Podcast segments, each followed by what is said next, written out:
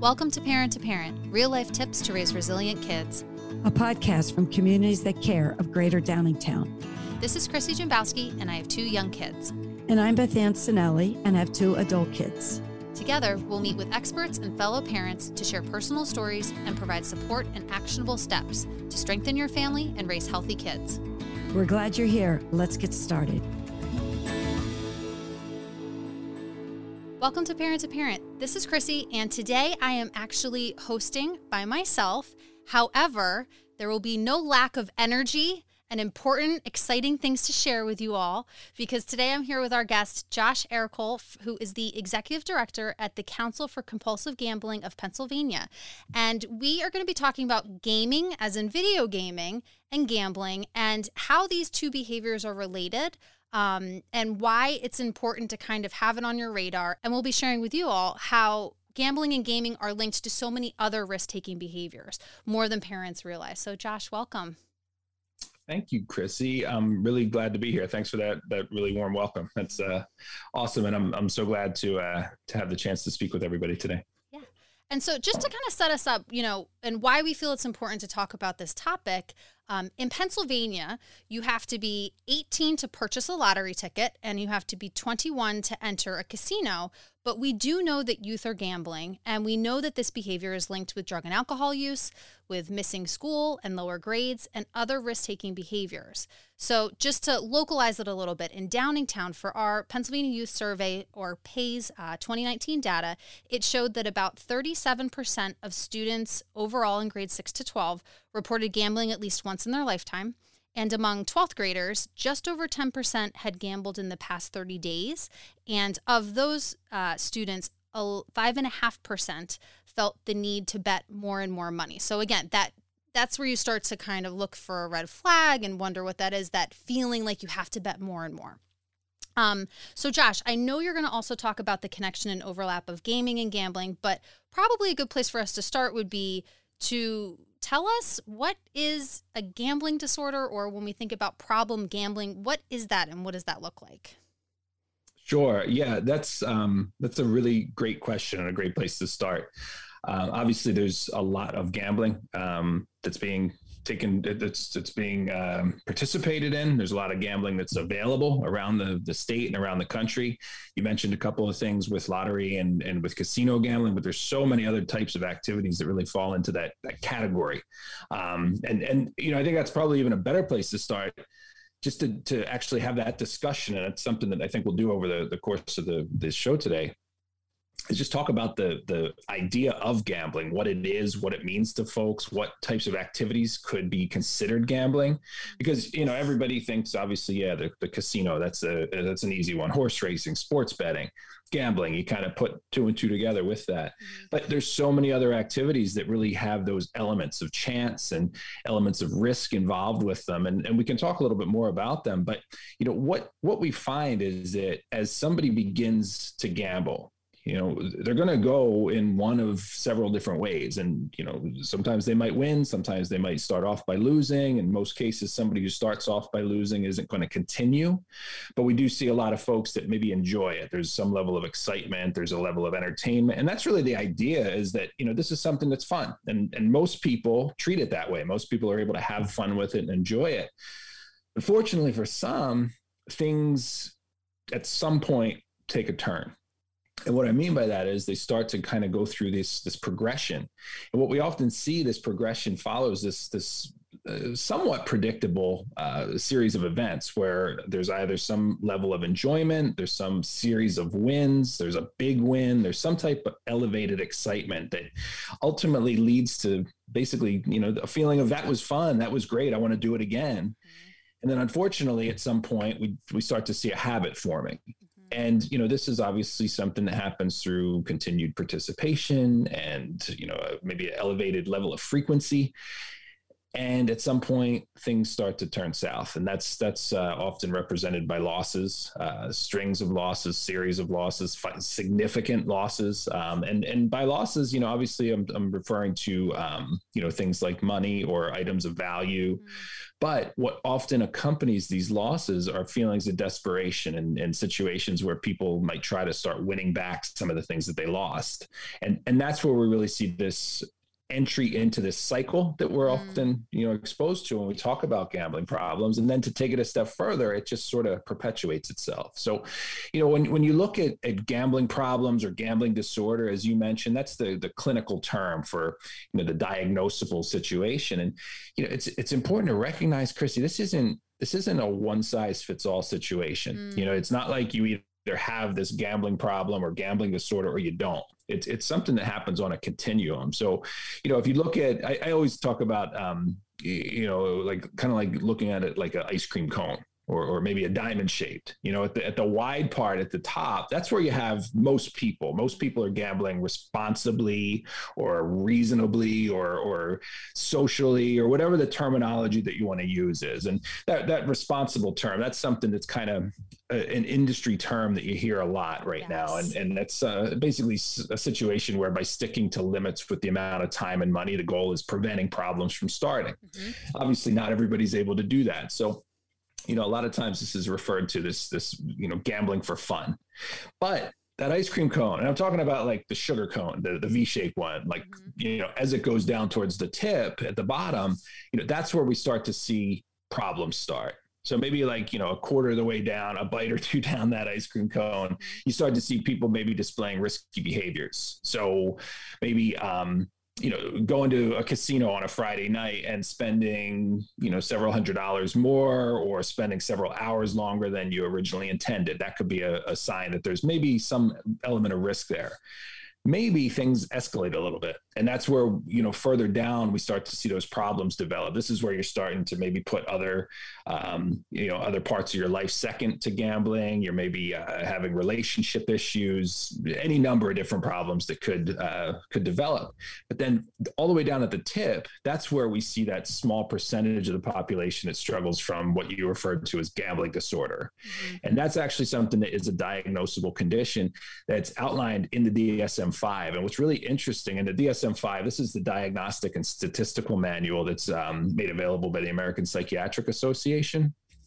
What this does is it, it validates gambling disorder as a very, very significant situation. And what's really interesting is as the DSM 5 was released, gambling disorder was actually moved from the category it used to be in, which is referred to as impulse control disorder. Hmm moved into the substance use and other re- related addictions disorder um, category. So now, gambling disorder, a behavioral addiction, obviously, you're not ingesting, well, there, that might be a separate situation, but there's nothing being ingested or smoked or swallowed or injected or anything right. with with regard to the gambling but it's seen based on what happens with brain chemistry and how the activity is interpreted by the individual yeah. it's seen almost identical to other substance related addictions so it's a, diagnos- uh, a diagnosable um, situation. There are criteria that that are required to be met in order to receive that diagnosis. And it's interesting when you see some of the the criteria because it really does mirror what we see with a lot of other types of substance related situations. That's what I was just about to say. Everything that you said is is as a person who's been a health educator in drug and alcohol prevention about substance use disorder for you know almost 15 years now. And the way that i used to explain it and it sounds the exact same way when you think about substance use disorder and someone being in a dependent relationship with a substance and in this case with a behavior that thing becomes the love of your life. It's there for you when you're happy. It's there for you when you're sad. You celebrate with it. It helps you when you're stressed out. And everything else kind of falls by the wayside because you prioritize that love of your life whether that's alcohol, marijuana, in this case, gambling. And so it was interesting as you're saying all of that. I was like, this sounds like substance use disorder. And so that's, I didn't know that they had reclassified it so it was in the same category now.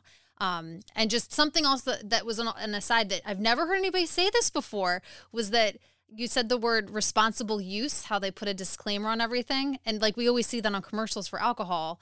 Um, or in ads and things like please drink please drink responsibly. I've never really thought about how it's interesting how if the industry has to tell people to use their product responsibly, what does that say about the product? It's just it, something that I never really thought in that frame of mind, I guess.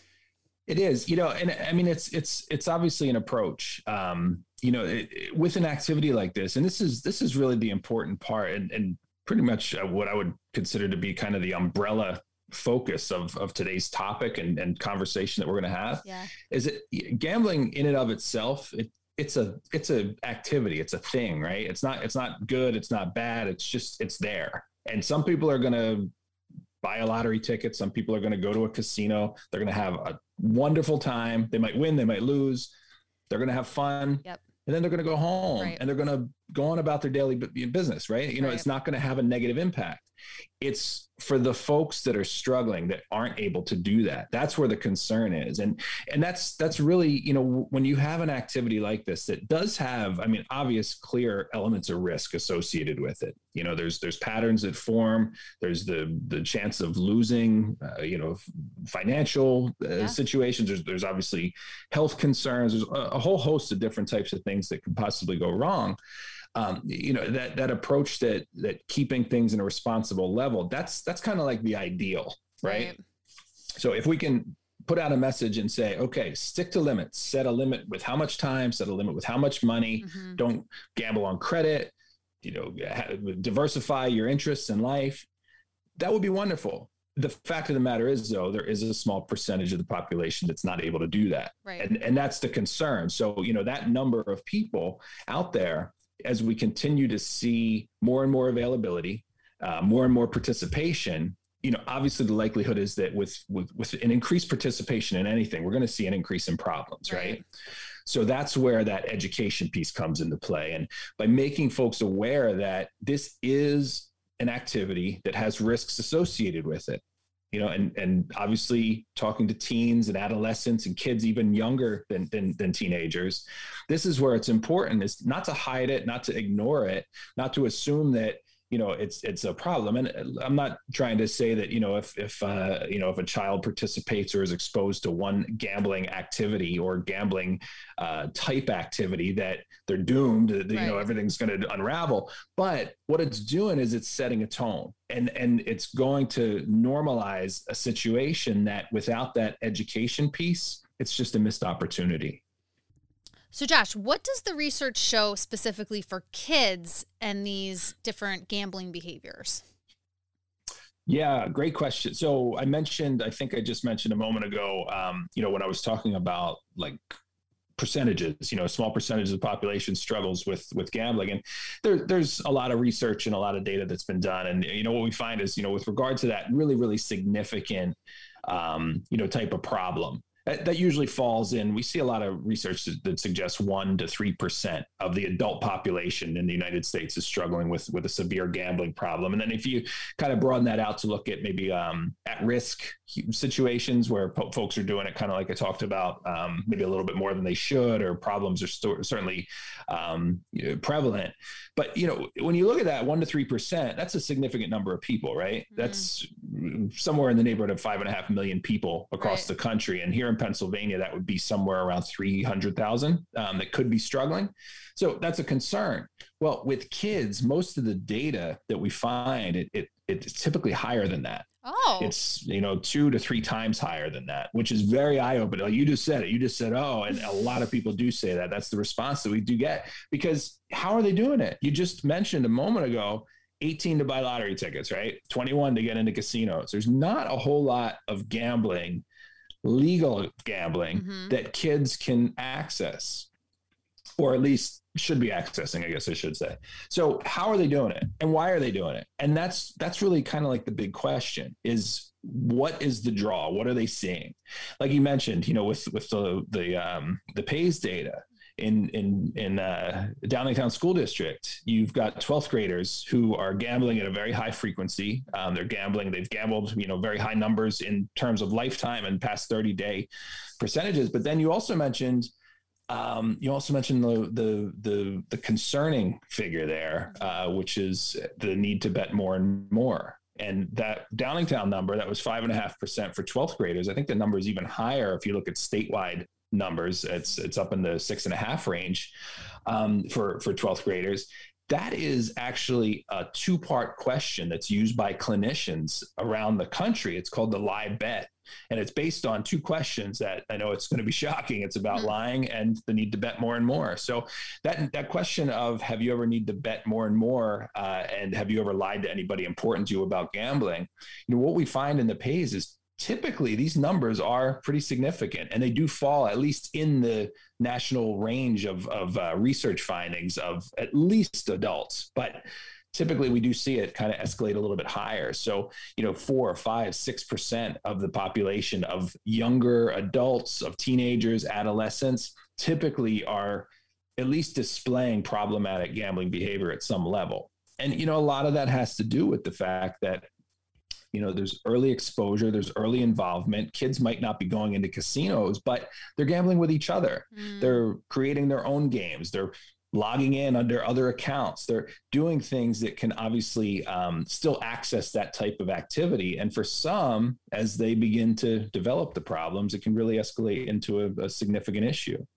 And I would think similar to substances, again, it's that young child and also adolescent brain is still developing. So anytime you introduce something that has the ability to light up the reward pathways, which correct me if I'm wrong, gambling behaviors do, and that's probably why it was reclassified in the DSM 5 as the same as substances. Exactly. And it, just as you said, you don't know, you know, out of, and I don't know what the statistic is, maybe you do for the number of kids, you know, like one out of however many, you know, that they gamble and they're able to walk away. And then you just, it's a crapshoot. You don't know if you take a substance or if you gamble, your reward pathways light up and go, whoo, this is fun. This feels good. I want to do this again. So it's just, you really don't know, as with any risk taking behavior, but the likelihood of that happening is higher because their brain is still developing. Yeah, and you know that's uh, that's the interesting part of it is it, pretty much when anybody sits down and and does something. You know, there's been research, really really interesting research that's been done that shows that if somebody with a gambling problem is sitting next to somebody who doesn't have a gambling problem and they're engaged in the same type of game, there's a lot of responses that come out of each of their mouths that are very, very similar. So folks that are you know struggling and folks that aren't struggling when they're engaged in gambling activities, a lot of times the feelings and you know the the the pathways, the reward systems, they're they're all lighting up the same way. Mm. There's that level of excitement. There's that that level of you know of increased hope and and anticipation. Mm-hmm. The difference is when the person who's not struggling gets up and walks away from the table or the machine or whatever the case is, they kind of go back to a, a, a, way of thinking where there's not that level of compulsion. Right. Whereas the person who is struggling, a lot of times that's where you feel that that that fixation on winning back what was lost, or I have to keep doing that. I, I need to keep that that feeling of action alive. So you know, it's it's it's interesting to see you know, is that as you participate, it's it's going to be based solely on again, like you like you mentioned, you know, how the brain is going to be activated, how the neurotransmitters are going to react from each other, how the dopamine is going to impact, um, or or you know, either in a positive or negative way, uh, their decision making. Mm-hmm. Um, obviously, like you just talked about, you know, kids until they're I, I've seen different numbers 23, 24, 25 in some cases until that that prefrontal cortex is fully developed.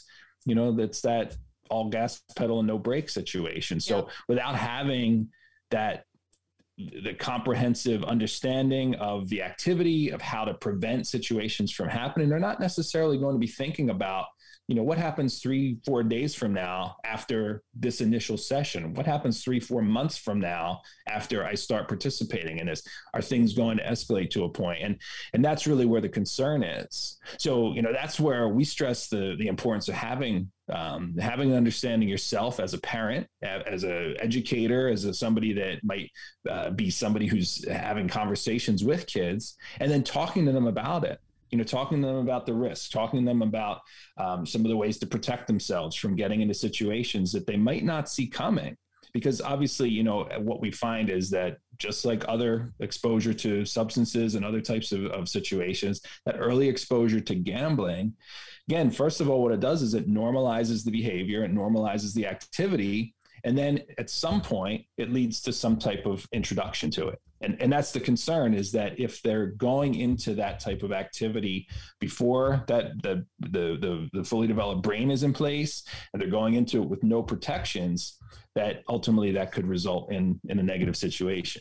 And that kind of leads to our next question, which is this normalization of it. So, and we've talked about that in other episodes as far as substances go. Like, you don't realize how much, you know, take alcohol, for example, it's, you know, put in movies and media and kind of surrounding you at all times until you start to look for it and then you see it everywhere. And so, I can you talk about how gambling or gambling behaviors are probably around us all the time, but we don't realize it actually counts as gambling or would be classified as a gambling activity?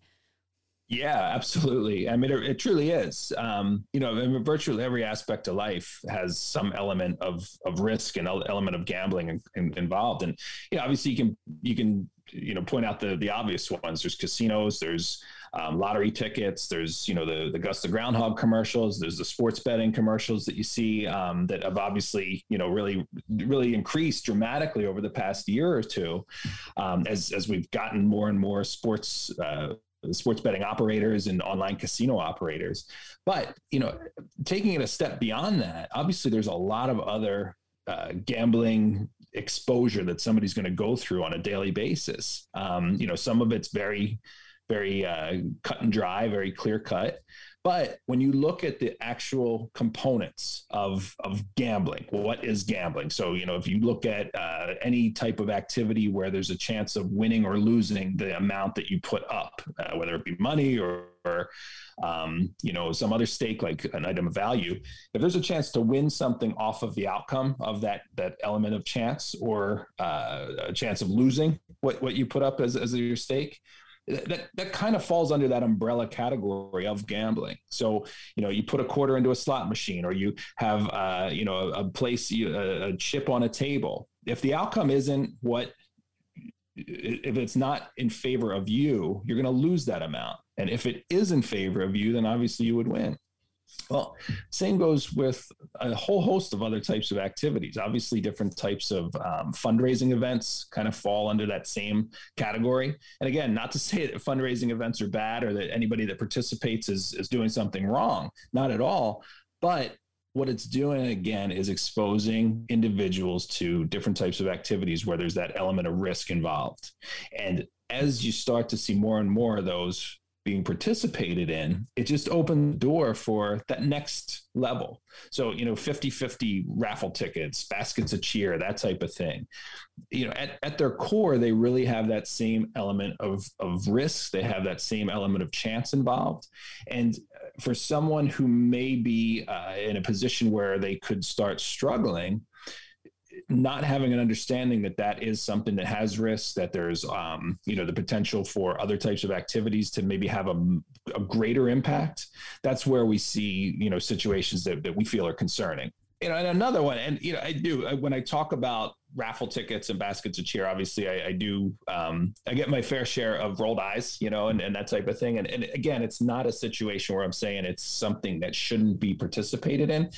Um, it's simply an activity and you know there's there's activities that you're going to see in in everyday life that that mimic gambling or have elements of gambling but it's the ones that are really really kind of I don't want to say geared towards, but certainly involve kids that, that I think are, are the, the the concern and again the opportunity.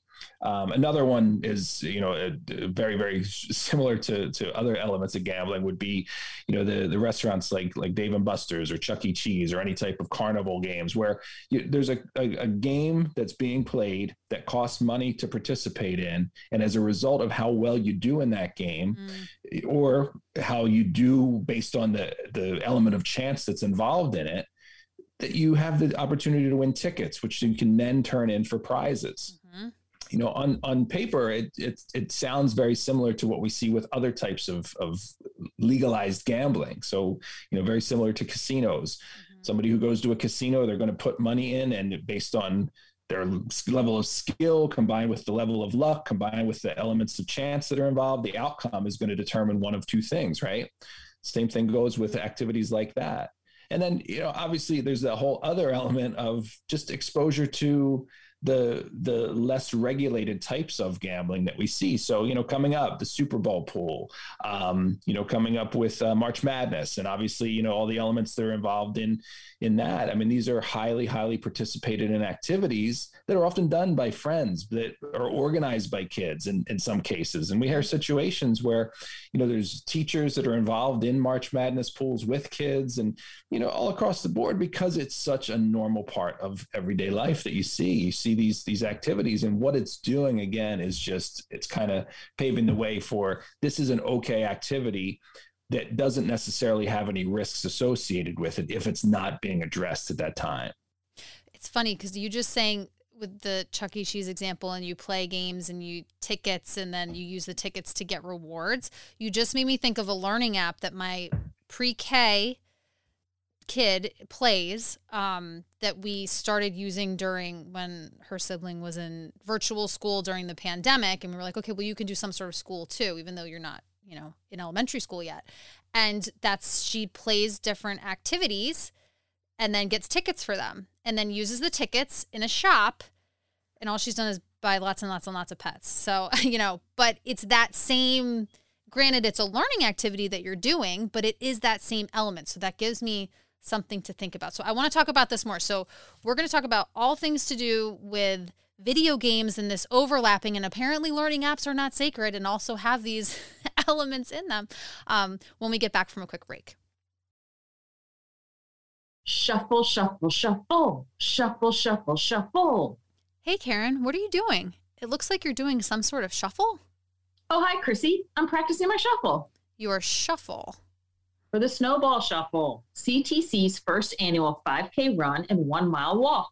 Oh, yes, that's coming up. It's on Saturday, March 5th at Eagle View Corporate Center, right? Yes, you got it. And the whole family's invited.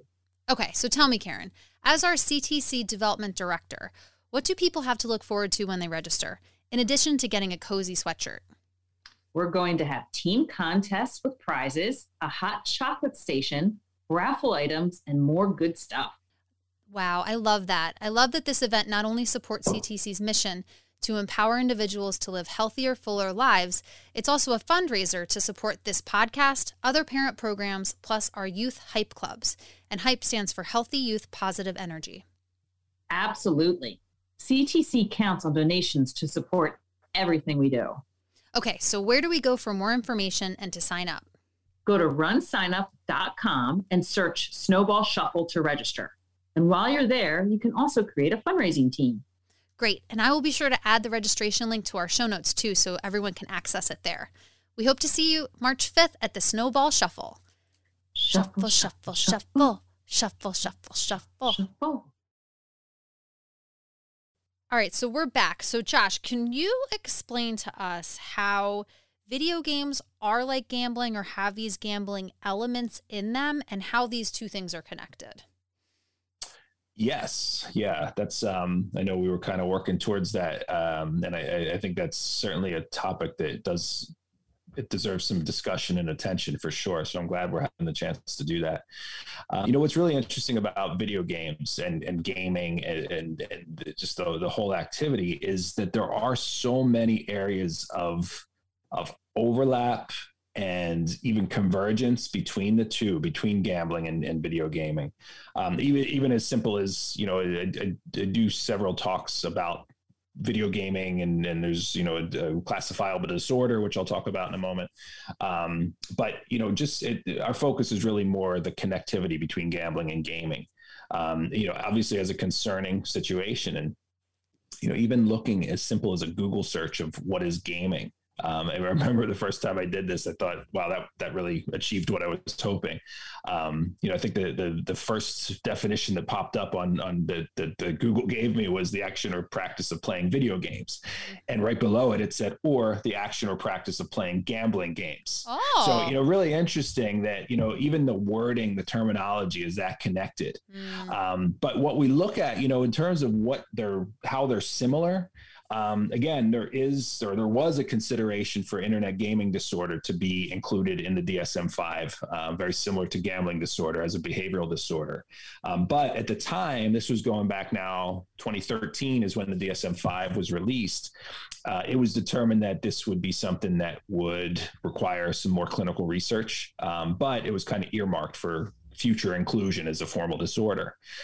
But what was proposed were criteria. Mm. And this is where it gets really interesting. Seven of the nine criteria that are associated with gaming disorder mm-hmm. match identically seven of the nine criteria for gambling disorder. So you have preoccupation, there's an increased tolerance, there's withdrawal, uh, mm-hmm. uh, which is obviously something, and um, just like we talked about earlier, you know, connectivity to substance use. Mm-hmm. A lot of mm-hmm. a lot of words that I'm using sound very similar to, to what we hear there. Yeah. There's also elements of escape there's elements of, of dishonesty or lying. Mm-hmm. Uh, there's a loss of control, and then there's the risking of a relationship. But the two differences, which I think are really interesting, are certainly ones that, even though they're different, there's still an area of overlap. So uh, the, the the one that really sticks out to me is continuing despite negative outcomes, mm-hmm. which I mm-hmm. think really kind of fits into every type of, of addictive uh, disorder but also giving up other hobbies and activities. And again, very similar to gambling, as we see progression of gambling problems develop, that's where we see, you know, other areas of that person's life become secondary. And the same thing that we see with with gambling is, is certainly prevalent and, and prominent with the development of a video gaming disorder. Mm-hmm. Now, you know, when we look at that, um, you know, again, this was proposed criteria. Um, but what I think is really interesting is just a few years after the DSM 5 was released, more work was done, more research was done, and in 2018, the World Health Organization they um, released the 11th um, uh, international classic this classification of diseases, so the ICD-11. And in the ICD-11, this is where internet gaming disorder or video gaming disorder was recognized as a, as a formal disorder. So, you know, obviously this is now going to put significant pressure on other types of, of uh, diagnoses and, and that's that sort of thing. And, and DSM 5R or the DSM 6 or whatever will be next, I'm sure will have much more uh, consideration of this type of situation. And, you know, it's very similar when you look at the elements involved with the development of a gambling problem and the development of a gaming disorder, the progression and a lot of the, the situations that folks are exposed to are going to be very, very similar.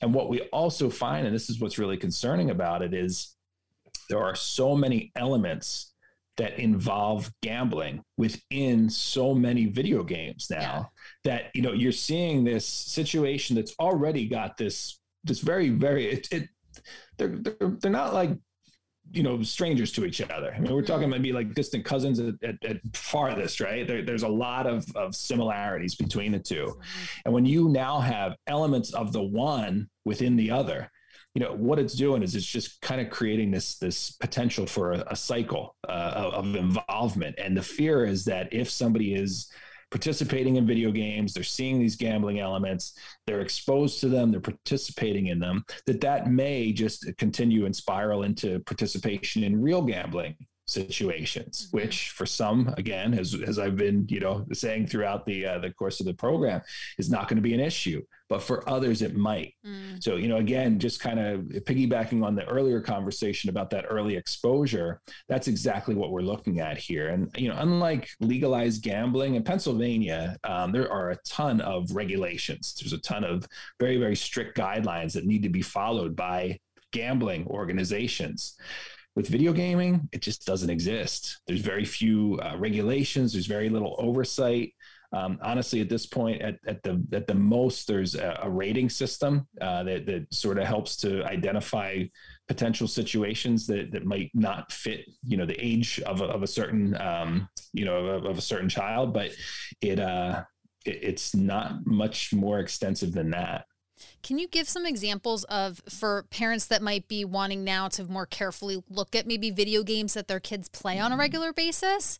Me included, when we like just have recently forayed into like allowing one of our kids to start playing a video game and it's an app that we allowed on our iPad. That again, it's age appropriate. Their friends play it, but I I've kind of watched it a little bit, but I, I'm not, you know, super like intimate with it, knowing every single element of the game. Like, can you give some examples of what this might look like? And can you also talk about loot boxing? Because we talked about that before. And Can you Sure. share what that is?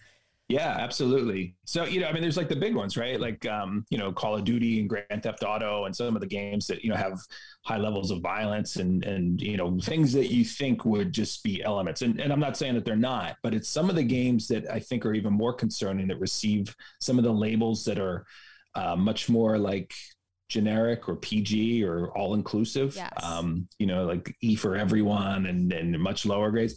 It, I, I think it's really concerning that within those games, it's one thing if it's rated M for mature and it has elements within, you know that there's, you know, there's concern.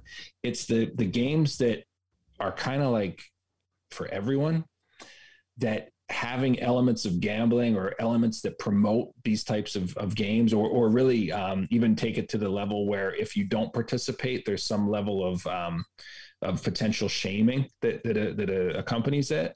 Uh, for example, you know, being asked, "Hey, you know, do you want to participate in this game of chance?" If you say yes and you participate, that's going to have an outcome. If you say no, I don't want to participate in that. There's games, several games, and games like you just talked about, um, you know, where the, the character that's asking sometimes bursts into tears because you don't want to participate. So now Hmm. the player feels bad that oh I didn't play the game that they asked me to play when in essence this was a game that they were asking me to play that had this element of chance within it. Mhm. Um, so you know it- it's the little things like that that add up. It's the little things like that that have an impact. And when you see how many different types of games and how many different types of elements like this are within games, Mhm. you know it's it's much more important to look at games across the board and really take some time just to investigate you know what is what is the gameplay like what Mhm. types of in-game play is there Mhm. uh, because you know even even games like uh, the the NBA 2K20 games there's a, a room that has games within the, the game you would think NBA 2K20 it's just a basketball game right Mhm. well there's there's in-game mini games that you can play that involve elements that are very very closely resembled casino gambling Mhm. slot machines and spinning wheels of fortune that type of thing so um, you know having a better understanding of what the in-game elements look like.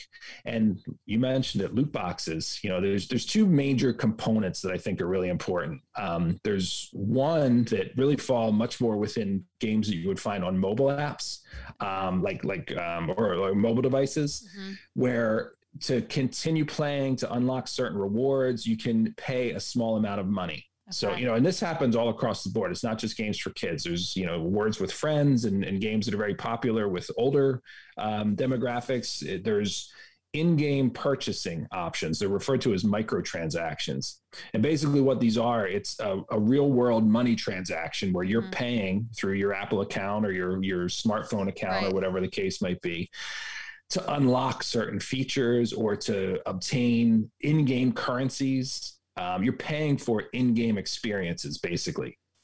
And this doesn't necessarily directly translate to gambling, Mhm. but what you're doing is you're you're taking money and changing it into another form so that you can use it in the game. Mhm. One of the things that you can do in the game is you can purchase what you talked about is a loot box. And a loot box is basically, for lack of a better description, it's kind of like a virtual treasure chest Mhm. where you're going to take some of that in-game currency and you're going to purchase something with it. The thing with it is, is what you're purchasing, you don't know what the outcome is going to be. It's completely random. And what is unlocked is either going to be something that has value to you, um, not necessarily financial value, but it might be rewarding, it might be attractive, it might enhance your gameplay, Right. or it's going to be something that you're disappointed with. So, you know, going back to that earlier definition, now you're taking something of value and you're putting it up at risk, right? You're Mhm. saying, okay, I'm going to purchase this thing and I don't know what it's going to be when it opens. I don't know what I'm going to get. And you might get something that you find is rewarding Mhm. that, you know, lights up pleasure sensors and, and you're happy with. Yep. Or it might be something that you feel was not good or maybe considered a loss, right? So looking at that the way we were talking about other types of gambling and other types of activity, you can see where there's that connectivity. Mhm. And unfortunately, with this, you know, there's a lot of situations where people are spending high amounts of money on these types of, of, of in game elements. And, you know, when we look at different situations, you know, with, um, you know peer pressure and and uh, trying to stand out, trying to be um, you know having uh, having false sense of security or having false senses of self esteem. It's things like this that might be attractive to try to maybe uh, you know enhance those things. You know, and say, mm-hmm. hey, look, I have this um, you know I have this this skin which is usually like some type of decorative um, decorative item that you can use to maybe enhance a weapon or mm-hmm. a costume or something like that that you know that gets folks talking and there's actually you know there's there's situations that we hear about where you know popularity is based on how well you're playing games or how well you're you're uh, achieving these different types of random items which you know again that can really have a, a dramatic impact so, so what would your advice to be then? What would your advice be to then like? So okay, so my kid who is now playing this game that it seems like an E for everyone type of mm-hmm. game to vet these these things for these types of elements and just to know like because as it stands like personally the way that we have it set up is and you see that draw. It's a new thing and it's fun. And so he has this game that's you know it's a pokemon game. And because everyone plays pokemon. And it seems innocuous and, and and we looked at it and the ages whatever. So we download this game and it, it, there's a 30 minute limit every day that he is allowed to play this game and so and um are you saying i need to sit there for 30 minutes now today and watch that game and see like what's happening in it is that what we have to do before we really commit to maybe not commit to allowing play but just are really fully aware as a parent what our kids are being exposed to. Because I guess I never, I didn't know that this was such an unregulated thing at all. Yeah, yeah. So the answer, first of all, no, you don't have to sit there the entire oh, okay. time. So um, that's. Uh, I was going to say yes, but um, I, I, didn't want to. I didn't want to do that. You're like you don't have to sit not, there. Go no. cook dinner. Go look at your own screen. Find something else no, you know what it comes down to, Chrissie. It's it's really, um, you know, it's doing a little bit of research. You know, you, you, you type into the internet, you know, you Google, you know, connections, you know, gambling elements within the game, okay. and it's it, it's very clearly going to come up with, um, you know, situations where okay, this is something that is really, really, this this has something that I just don't feel is appropriate. And and then based on that you know how do you approach it with your child? So you know talking about it setting limits is a great a great step. You know obviously um, just like just like what we see with gambling setting limits of time setting limits of how much involvement of when you can do it. That's a great step as well.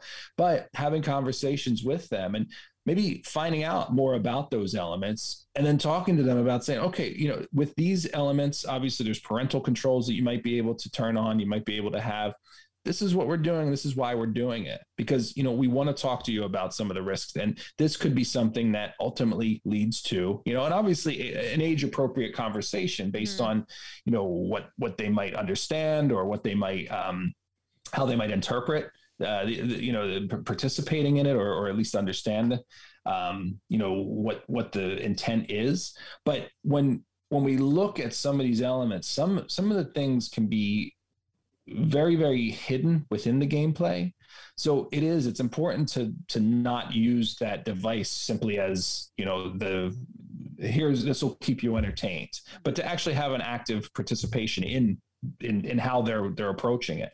Just so that you can hopefully avoid any type of situations that you know might be problematic or it might be exposing them to something that could be problematic so, what would you say would be warning signs among kids and teens that parents should be taking note of, and those red flags that we should be keep an eye out for?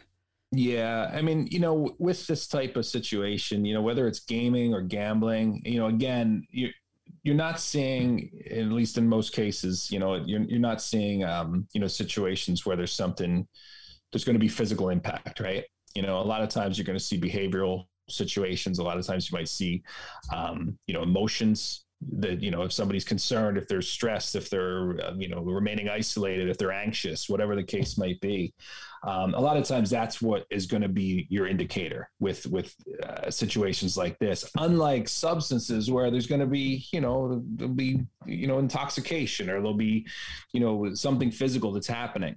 So sometimes you have to really kind of look at it a little bit with with, with a, a finer eye um, you know, and, looking at, especially if you know that there's high level of involvement in video games, or if there's, you know, any suspicion that there's some level of, of, of participation in gambling games, you know, and again, this is where a little bit of education on the parent side really is helpful as well. Not necessarily just saying, okay, yeah, if you're playing cards with your friends, it's harmless. Well, what, what kind of cards are you playing?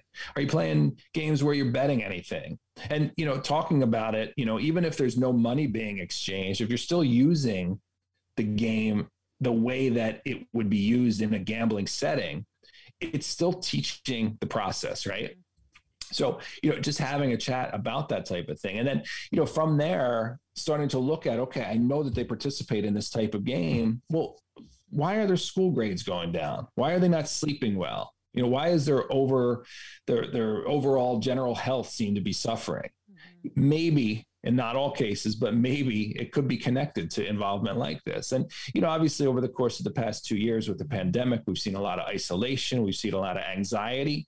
For a lot of people, games like this, mm-hmm. it, it mm-hmm. was it, it it offers a sense of escape, right? And and you know, for some people, just feeling that that euphoric removal of negative situations it can that can be very powerful. Totally. So you know again it, it really just comes down to being involved and just talking and and you know having an understanding yourself about some of the some of the situations and the risks that are associated with with um you know potential problematic behavior or even mm-hmm. any participation at all.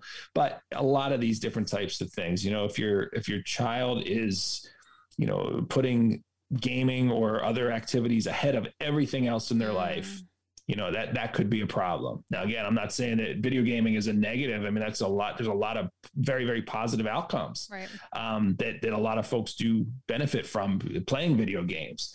But it's finding that balance. It's having that um, you know that that level of moderation where it's not having an impact in other areas of life. So i mean it, I know it sounds kind of you know it's, it's, the same thing we always hear as if it's you know finding that that happy spot um, but just within that, you know, just being involved in, and having an understanding of just how much time or how much energy or how much focus is really going towards this type of activity. Mm-hmm. And I think the challenge for us as parents, you know, it just, and I've said this before in other episodes too, and we're actually going to have an, another episode specific to technology addiction and screens specifically, um, is just that we constantly are in this battle of and exactly why my kid is now playing this game of just everyone else gets to do it. I want to play with my friends on it.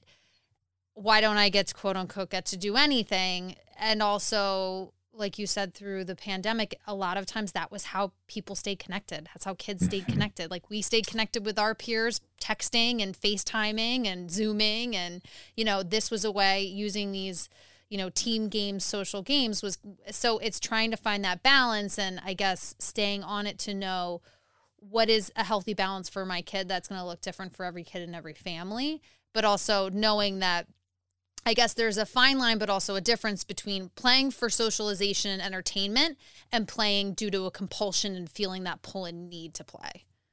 Exactly, exactly. I mean, that's the thing. And I mean, you know, I talked a little bit about the World Health Organization, right? They mm-hmm. um they're the ones that, that now have the classifiable disorder uh, in the, in that um in the ICD 11. During the pandemic, they partnered with video game operators to create, I believe it was called the Play Apart Together campaign, mm-hmm. which promoted the use of video games for kids to stay connected while staying physically distanced from one another. Mm-hmm. So, yeah, I mean, obviously a clear positive with the potential for you know negatives if not right. handled in a you know in an appropriate way and and that's really what it comes down to again is just finding that balance of you know this is something that's going to be very very um, beneficial in terms of you know staying connected with friends and I mean yeah you you did it we did it we all did it right everybody right. everybody came up with a way to stay yep um, you know to stay as safe as possible but not completely lose touch with every part of the outside world. Right. Um, you know it's it's it's interesting because you know 20 30 years ago uh, obviously we would have been in a much different situation you know not having video i mean it's going back to the days of nintendo and no smartphones or no you know it would have been very difficult to stay in constant touch. Our phone bills would have been astronomical yeah. but that's not the case. So today we have these other options, and you know, with that, obviously, there's going to be positives that come with it, but then there's there's always that potential for for some risk. Responsible use. It's back to the tagline: use responsibly. um, so, if someone was concerned about even you know their partner, themselves, their own use, um, yep. or their kids, what resources would you recommend? Great question. Yes, super important. Um, so obviously, we are the Council on Compulsive Gambling. We focus primarily on gambling, but um, video gaming obviously is something that we do continue to see more and more situations arise from. Like I talked about, there's a, a clear overlap with so many elements, um, and there's there's not a, a, overwhelming number of folks who are offering or, or or organizations that are focusing on video gaming addiction. Um, you know, it, there there are certainly some. Uh, Reboot and Recover is an organization operated by Stephanie Diaz Morel. Uh, she is absolutely wonderful, and the um, the organization does a great amount of work. Uh, focusing on technology addiction and gaming disorder and, and uh, other situations. There's other folks throughout the state that are doing great work and other other folks throughout the country. Um, what is really interesting is there are counseling options available um, for gambling. And this is something that is operated by a group who focuses on gambling counseling. It's the International Gambling Counselor Certification Board. Just about two years ago, they actually expanded to offer another certificate, which is focused on internet gaming disorder certification. So this is now an option where uh, there are folks who work in the field who serve as substance abuse or mental health counselors who've expanded their uh, services to include gambling and also video gaming. And um, the reason I'm talking about this is because what we do is we try to connect folks with different resources like this around the state. Uh, the best best way to access this is either by calling 1-800-GAMBLER or by utilizing the chat and text feature that we have available to access the, the 1-800-GAMBLER helpline. Uh, and that's available on our website, which is pacouncil.com. That's P A C O U N C I L dot com. Um, and you know one one of the options that we'll provide with callers would be either in person or virtual assistance using a counselor, like I just talked about. So counseling options that's a great step. Um, that's obviously a great um, resource for folks that are struggling. And in Pennsylvania, we're very fortunate in that in most cases the situation is not just for the individual but also for family members so that's a, another great benefit. There's also meetings that take place and other different types of um, resources. So, you know, opportunities for folks to meet with other other folks who are struggling with situations similar to them and actually talk about their issues. And there's a lot of uh, a lot of potential positives for for looking into that type of, of treatment approach as well. Uh, and then there's materials. There's just downloadable materials upon downloaded material, uh, downloadable materials we have available on our website. There's other websites out there that have a, a lot of great information. Um, Cam Adair, he is a gentleman who started a, uh, an organization called Game Quitters several years ago now and that is a wonderful website with a lot of great information. Um, you know, tools to use, assessments, ways to identify problems, uh, also other activities, other hobbies to maybe start to incorporate things to replace the the video gaming as your sole level of interest, but using other types of activities to to sort of broaden things and and and um, you know just kind of keep things moderated. Um, so you know, d- doing things like that, looking to see um, you know what types of of resources there are. Again, having a few resource hubs, so to speak, you can really access a lot of great information. Um, but certainly the 1 800 gambler number um, for anyone who's struggling with a gambling issue or has a friend or family member that is a 24 hour, seven day a week live call center. Uh, it's available uh, in a number of different languages. We've you know it's entirely confidential and we've got a, a, a, nice broad network of folks who can offer again either in person or virtual services around the state and I'll make sure to link all of these up in our show notes so that everyone that's listening can access them easily. Wonderful, wonderful. Um, I did have one before we get to our take action tips. I did have one other question, and just thinking of okay. because as I was listening to the radio, there was an ad for DraftKings and how they were talking about doing slot games, but it's on DraftKings. But I think that's a sports betting online uh, site. Um, so just I just was curious. Have you seen? You know, at the beginning you talked about how, you know, there's a small segment of the population that gambles that ends up becoming dependent and having a use disorder with it with the behavior. But are is that thought that now because you don't have to physically go anywhere and it's so much more accessible on your phones on your laptop um, are is it safe to say that the likelihood is that these services will be more necessary that you'll see the frequency at which people are might be diagnosed with you know problem gambling um, go up because just the ability to access these types of behaviors is getting bigger which means more people will do them which means it's just the population that's engaging in gambling is growing.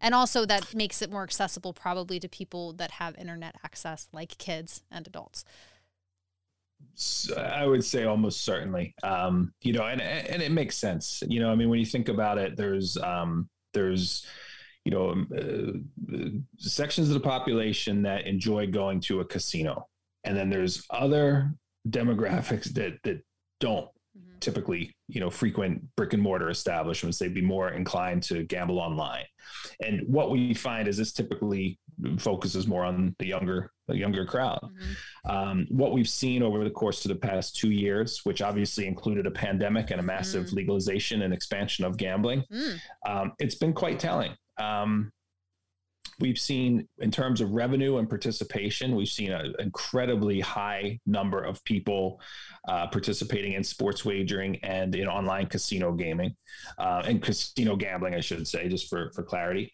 um, you know, the amount of money being wagered on a monthly basis is just absolutely astronomical in terms of sports wagering.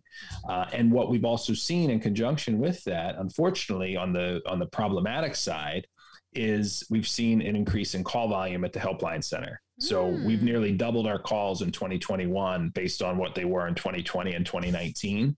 And what we've seen that's really concerning, um, or you know, just just really eye opening, I should say, um, you know, in addition to being concerning, it's it, it's we've seen shifts in the most problematic type of gambling named, which, as you could probably imagine, was it was typically slot machines for many many years. Well, now slot machines, it's very very closely, um, you know, the, the call volume closely resembles. Um, uh, internet gambling as well. Uh, sports gambling has dramatically increased, a very, very high percentage increase based on previous years. And also concerning and eye opening is the shift in the demographic of callers based on age. Okay. Um, for the first time ever, our, our highest call volume came from 25 to 34 year olds, which typically it was in at least a 35 to 44 or 45 to 40, uh, 54 age range uh, would, would typically be the highest call volume. Right. Now it's that younger demographic. And, you know, when you look at the crossover, when you look at participation, when you look at, you know, all of the different types of, of gambling that were available, mm-hmm. you know, the pandemic was really interesting in terms of timing. Uh, um, how it all came to, to be. Um, you know, we, we had no online gambling uh, in Pennsylvania prior to, well, the lottery was May of 2018. Mm. Uh, we didn't have online sports wagering or casino gaming until mid 2019. Mm. And then obviously March of 2020, all of the, the casinos shut down, sports yep. stopped. I mean, we, we really saw a lot. So there was a dramatic shift to online casino gambling. Uh, and what we saw were, you know, younger folks who already had their accounts set up just kept playing. We had older folks who were frequenting brick and mortar establishments mm-hmm. now said, well, I can't do that. So I'm going to just try it online. Right. And then you had, you know, the countless folks who were now out of work or scared or going through some type of, you know, isolated, bored, whatever the case yeah. might be. You thought, well, this wasn't really something that I would do before, but I've got time. I, I might as well try it. So, you know, all of these different these these different you know swirling uh, situations that just kind of all came together in in in one you know collective minute and a half basically.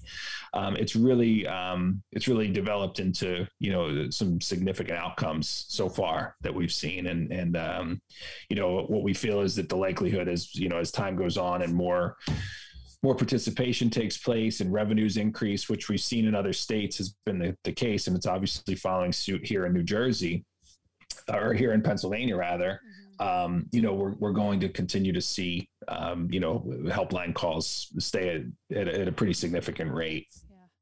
Can't say. Yeah, it's just I thought it was interesting, and I have friends that have said, you know, watching that are bigger sports fans than my family is, just seeing nonstop commercials for um, DraftKings and the I can't remember what the other one is, and just also how it breaks. They'll give stats and say, okay, here's what you can if you want to have the best outcome or change your bets. Here's based on the stats so far. Here, update your.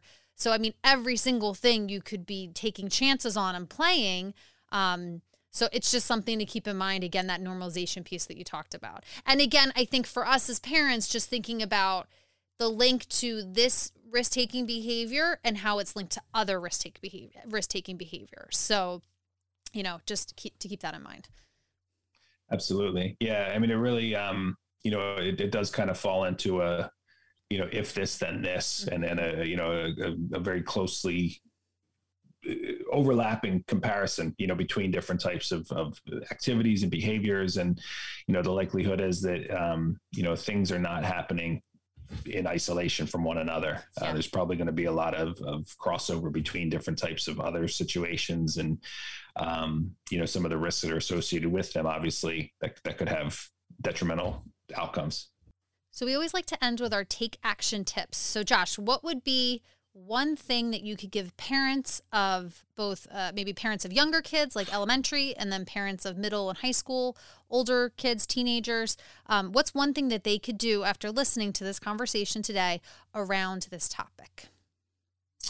I will um, i will ask if i can give two. Um, first first talk talk about it. Talk with your kids. Talk um, you know simple conversations. Doesn't need to be anything deep or heavy or anything like that but just kind of talking about some of the risks that are associated with with gambling or games that have any type of element of chance within them. And you know again i don't mean to talk about it like it's a bad thing you know and, and certainly it, it might be a situation where parents uh, you know enjoy going to a casino or enjoy playing games online I, I, don't mean for that to be construed as you know my parents doing something bad or my parents doing something wrong.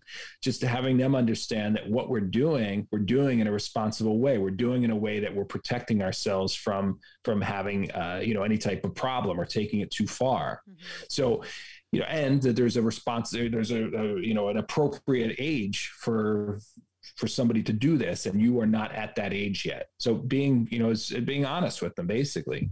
Um, the other is, and this is an important one, is really just being aware of what they're being exposed to. Um, so we talked about this a little bit with video games and some of the in-game elements, but you know, even looking at um, you know some of the other things that we talked about, you know, participating in sports pools, or uh, you know, there's a big campaign that the lottery is a part of. It's run by the National Council. We participate in every year, and it's about giving lottery tickets to kids who are under age the age of 18. You know, this is something that you know is widely uh, done in you know stocking stuffers and other holiday gifts you know where okay i'll just get a you know tape a, a, a, scratch off ticket to a present and it just acts as a little extra and and in most cases that's what it is it's not going to turn into anything but again what it's doing is it's normalizing that activity and it's making it seem like there's no risks associated with it. So just really being aware of what kids are being limited or exposed to, um, you know, and if there's, you know, other types of events that might have elements of gambling, just kind of like heightening your senses a little bit to be aware and, and making sure that um, if they are going to be exposed, that you're also enhancing those protective factors around them by explaining and educating them on some of the risks. And I think also off of that knowing exactly knowing the risks so that if you start to see them having an unhealthy maybe dependent relationship with this behavior you're able to spy it find it assess it see it early and maybe not i don't want to say not be surprised but know that like this is how these games and these these types of things that's what the it's it's what that industry is built upon is is ideally getting you to play more and more and more and more. Yeah, and you know, even even looking at it outside of the industry, um, in and of itself, it's just you know so many elements and components of of everyday life mm-hmm. just really sort of point in that direction of of you know having the chance to win more Mm-hmm. you know but but having a risk associated with it as well mm-hmm. um, you know, I mean, it's it's uh, again nothing against you know fundraising activities or anything like that, but um, you know, when when you have uh, an activity that A plus B plus C is so closely intertwined with other activities that have you know a higher level of risk or higher higher uh, likelihood of of potentially developing a problem. It's really important to kind of harness that and just um, you know convey that, that that that this is something that's important to understand. This was a great conversation. I learned so much I had a lot of fun. This is great. I appreciate it. Thank you so much for being here and doing this oh, with us. my pleasure. Oh, you're kidding? No, it's uh, my, my it was absolutely my pleasure. I'm, I'm so um I'm so happy we were able to do it and and uh and put it around. And I should also mention um, March coming up. March is Problem Gambling Awareness Month. Um, obviously, these problems exist year round and people struggle year round. But um, I, I, would say so. I'm going to ask for three takeaway points, and the third one being, you know, have a chat with your kids, talk, have a conversation about it. Um, that was the previous tagline for Problem Gambling Awareness Month, and I think it's an absolutely excellent. Um, you know, it's it's a, an excellent approach. It's just talking a little bit about it. There's content available on our website as well as on the National Council's website um, you know, they, they, they refer to it as a toolkit, just ways to just maybe start talking to folks about it and just raising awareness because I mean, that's what it's all about. The more, um, the more that folks can be aware, um, again, not, we're not trying to stop people from gambling we're trying to prevent gambling problems and obviously with underage folks you know there are age restrictions so until they're at that that age it's it's not likely going to be something that they should be participating in um, you know just due to the the, the potential outcomes Awesome. Thanks, Josh. This is great. Thank you, Chrissie. Thank you so much, everyone, for joining us today. And please check the show notes in your podcast player uh, for links to everything that we talked about. And be sure to click subscribe or follow so that you get all of the newest episodes as soon as they're released every other Monday. Um, you can also leave us a review in Apple Podcast, which is very, very helpful to us, and we very much appreciate it because uh, it helps other parents and other people find us. So we will talk to you in two weeks. Thanks. Bye.